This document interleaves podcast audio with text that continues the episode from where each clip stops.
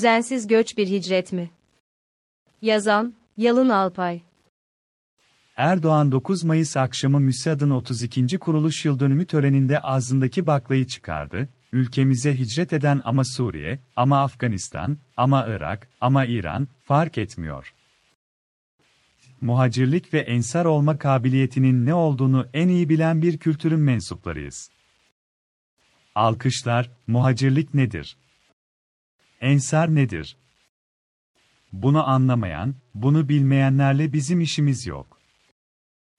Sevgili peygamberimizin evet muhacirliğini de biliriz, ensar olduğu dönemi de biliriz. Onun için de biz bu yolda aynı anlayışla devam ediyoruz. Suriye'den, savaştan çıkıp, ülkemize sığınan bu kardeşlerimize sonuna kadar sahip çıkacağız Bay Kemal. Siz ne derseniz deyin, biz oradayız. Alkışlar, biz bu konutları da onun için yapıyoruz. Kendileri arzu ettikleri zaman vatanlarına dönebilirler. Ama biz onları asla bu topraklardan kovmayız ve kovmayacağız. Bunu da bilesin. Birileri çıkmış, durmadan naf salatası yapıyorlar. Yok ya. Biz asla, kapımız açık, onlara ev sahipliğimizi yapmaya devam edeceğiz. Ve onları, katillerin eline, kucağına atmayacağız. Alkışlar, onun içinde, bu süreç içerisinde bu yardımseverliğimizi her zaman nasıl yapıyorsak, yapmaya devam edeceğiz. Zekattan bu millet anlar. Erdoğan bu açıklamasıyla, Türkiye'nin, Müslüman olan ülkelerden yasa dışı şekillerde Türkiye'ye göç eden kitleleri, herhangi bir önelemeye tabi tutmadan, suç geçmişlerine bakılmaksızın, vatandaşlık ya da göçmenlik haklarının bulunup bulunmadığını önemsemeksizin, kimliklerinin olup olmadığını umursamaksızın kabul ettiğinin ve bundan sonra da edeceğinin müjdesini, Türkiye'nin bizzat en yetkili makamından seslendirdi. Türkiye'nin bu düzensiz göçü kabul ediş nedenini de, Hazreti Muhammed'in Mekke'den Medine'ye hicreti ile muhacir olmasına ve ona Medine'de yardım eden ensarların İslam'a katkılarına gönderme yaparak açıkladı. Klasikleşmiş ifadesiyle her şeyin en iyisini bildiğini her fırsatta dile getiren Erdoğan, muhacirliğin ve ensar olma kabiliyetini de en iyi bilen olduğunun altını çizerek, Suriye'den, Afganistan'dan, Irak'tan ve İran'dan gelen düzensiz göçmenleri hicret eden Müslümanlar olarak konumladı. Onlar, tıpkı Hazreti Muhammed'in önce Müslümanları ve kendisini Mekkelilerden korumak, sonra da İslam'ı yaymak için gerçekleştirdiği hicret gibi bir hicret gerçekleştiriyorlar. Oysa bu ülkelerin hiçbirisinde hiçbir Müslüman, Müslüman oldukları için zulme uğramıyor, Müslüman oldukları için ölüm tehdidiyle yaşamıyor. Bu düzensiz göçün nedeni Müslümanların kendi ülkelerinde Müslümanlığı yaşamalarına çıkarılan güçlükler değil. Aksine, bu kitleler kendi ülkelerine göre daha seküler görünen bir ülkeye göçüyorlar. Burada ya kendi ülkelerindeki durumdan memnun olmadıkları için Türkiye'ye geldikleri görünüyor. Ya da kendi ülkelerindeki rejimi Türkiye'ye taşımak için. Göçmenler homojen bir yapıda olmadıkları için, bu iki seçeneğe de denk gelen kitleler içeriyorlar. Fakat ilk seçenek yüzünden göç edenler sayıca çok daha fazla gibi görünüyor. Bununla birlikte ilk seçenek dolayımında Türkiye'ye göçüyor olsalar da, Erdoğan onları bir din kardeşliği çerçevesinde karşıladığını vurguluyor. Fakat Türkiye'nin büyük bir kesimi bu düzensiz göçü pek çok nedenlerden ötürü istemiyor. Göç eden kitlenin özellikle Afganistan kaynaklı tipolojisi kent yaşamına alışkın olmayan, kadınların sosyal yaşama katılmadığı, kadınlara birer nesneymişçesine bakan, sorunlarını hukuk yerine şiddetle çözme eğilimi taşıyan, demokrasi inancı bulunmayan, dini siyasi rejimlere alışık erkeklerden oluşuyor. Bu nitelikler herhangi bir ırksal nedenden kaynaklanmıyor. Yani Afganistan'dan gelenler, bir takım ırkçıların ileri sürdüğü gibi Afgan olmaları sebebiyle, taşıdıkları kan yüzünden daha düşük birer insani form falan değiller. İcat edilmiş bir ideoloji olan ırkçılığın, dünyaya acıdan başka hiçbir şey katmadığını berbat deneyimlerden biliyoruz.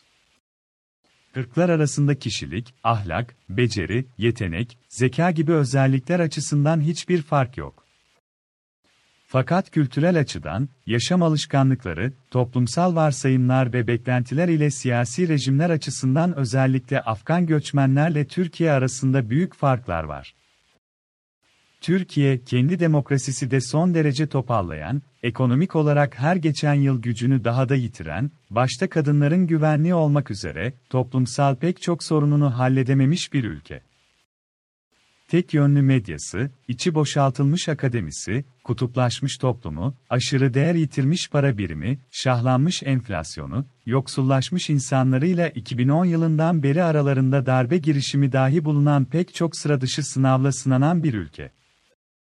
Böylesine fırtınalarla boğuşan bir ülkeye yasa dışı olan bir göç alma serbestisinin keyfi olarak bir ya da birkaç siyasetçi tarafından tüm dünyaya ilan edilmesi ve böylelikle yeni göçlerin de alabildiğine özendirilmesi Türkiye'ye altından kalkmasının aşırı zor olacağı bir başka yükte zorlamaktan başka nedir? Türkiye'de İslami rejim deneyimi olan insan stokunu kontrolsüzce arttırmanın ve bunu geniş kitlelerin arzusu aleyhinde sürdürmenin ve daha da sürdürecek olmanın siyaseten ne gibi bir getirisi olabilir? Bunu insan haklarıyla meşrulaştırmaya çalışmak, Türkiye'nin insan hakları endekslerindeki aşırı geri konumu anımsandığında pek işe yaramaz görünüyor. Bu insanların yasa dışı şekilde Türkiye'ye gelmeleri neden özendiriliyor? İşte bu noktada, iktidar eski bir müttefikini yeniden yanında buldu. Türkiye'deki rejimin ileri demokrasi, için söküldüğüne, siyasal İslam'ın, otoriter Kemalizm, e karşı demokrasi getireceğine gönülden inen bir grup entelektüel ki temel görüşlerini ve ilkelerini son derece muteber bulduğum, Türkiye'nin önünde sonunda o kimliğe kavuşmasını istediğim görüşleri ve ilkeleri savunan kişiler ileri demokrasi yepek yanlış bir yoldan gitmek için ikna olmuşlardı. Bu görüş temel olarak, sistem ve kurumlar kağıt üzerinde bile bir kez demokratikleşse ve ordu ile bürokrasinin kemalist yapısı kırılsa, halk bir kez gerçek demokrasinin tadını alsa, bir daha onu bırakmaz, bu yüzden de ne siyasal İslam, ne otoriter yapılar artık bu ülkeye sahip çıkamaz, diye düşünüyorlardı.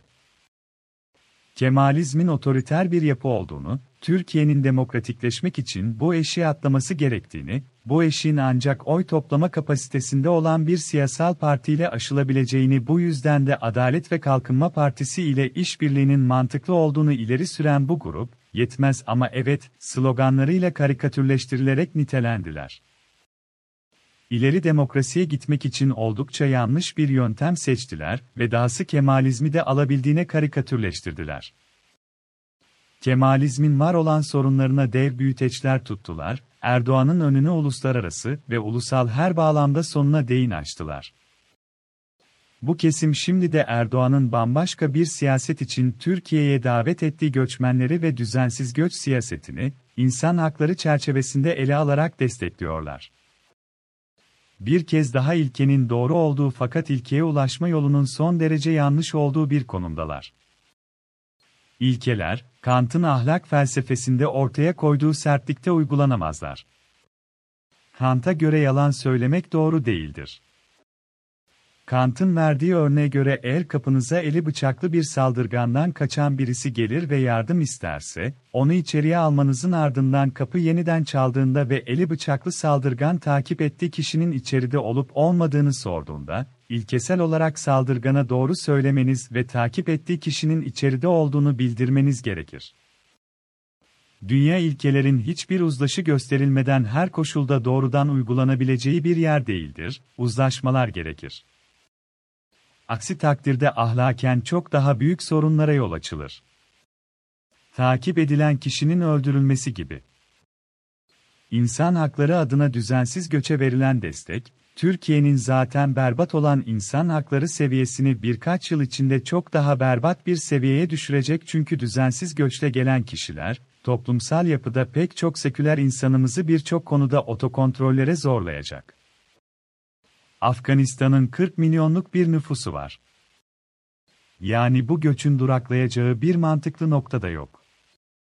Çözüm yasaların uygulanmasında ve öyle sanıyorum ki, siyasi iktidarın değiştirilmesinde yatıyor.